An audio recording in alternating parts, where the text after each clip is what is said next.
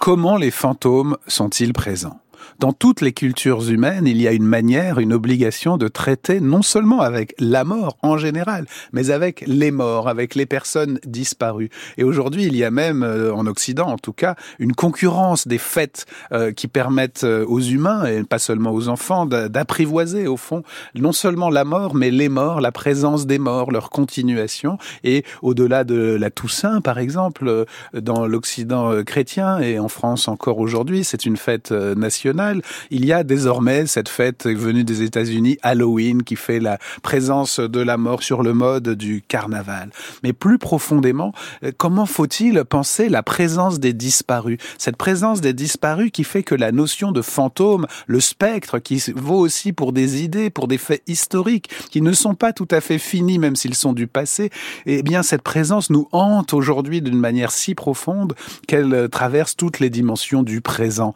Il y a un philosophe qui est constamment cité là-dessus, et on a bien raison de le faire, c'est Jacques Derrida. Jacques Derrida, dans la dernière période de sa pensée, est entièrement hanté, comme il le disait lui-même, par la question du spectre, du spectre de certaines idées politiques, du spectre de certains actes du passé, du spectre de certaines personnes disparues, du spectre des fantômes. Mais il ne faut pas s'étonner de cette présence du fantôme dans la pensée de Jacques Derrida. En fait, c'est une cohérence extrême avec l'ensemble de sa pensée. Quel est le cœur depuis depuis le début, depuis les années 60, de la pensée de Jacques Derrida qui rencontrera le fantôme en quelque sorte seulement 30 ou 40 ans plus tard, dans les années 80, 90 et au début des années 2000. Le cœur de la pensée de Derrida, c'est très simple. C'est une pensée très simple. C'est la critique de la présence. La présence comme modalité essentielle, immuable, opposée au néant. Eh bien non, dit Derrida, la présence n'est jamais entière. La présence est temporelle, différée. Elle est hantée par la différence. Il n'y a donc pas de présence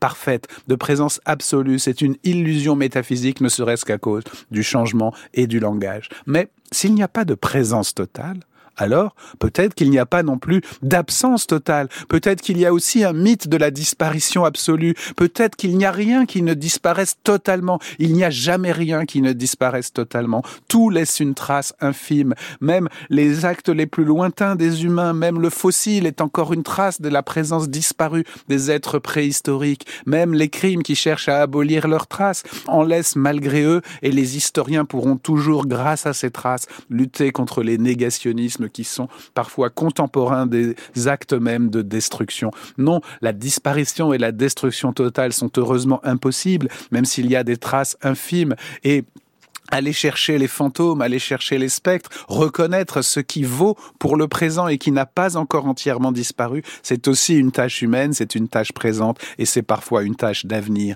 Il y a des actes passés qui continuent à produire des effets parfois négatifs, il faut aller les creuser et il y a aussi des ressources du passé, comme disait Paul Ricoeur, contemporain de Derrida sur ce plan, des ressources du passé, des êtres qui nous hantent pour nous soutenir et ainsi d'une certaine façon le rapport au n'est pas seulement une manière culturelle d'apprivoiser la mort dans toutes les cultures, les âmes malheureuses qui hantent euh, les cerveaux et les lieux de leurs euh, criminels, eh bien il y a aussi des spectres qui peuvent nous, nous porter, des fantômes avec lesquels nous sommes familiers, des présences qu'il faut continuer, des vies qu'il faut poursuivre.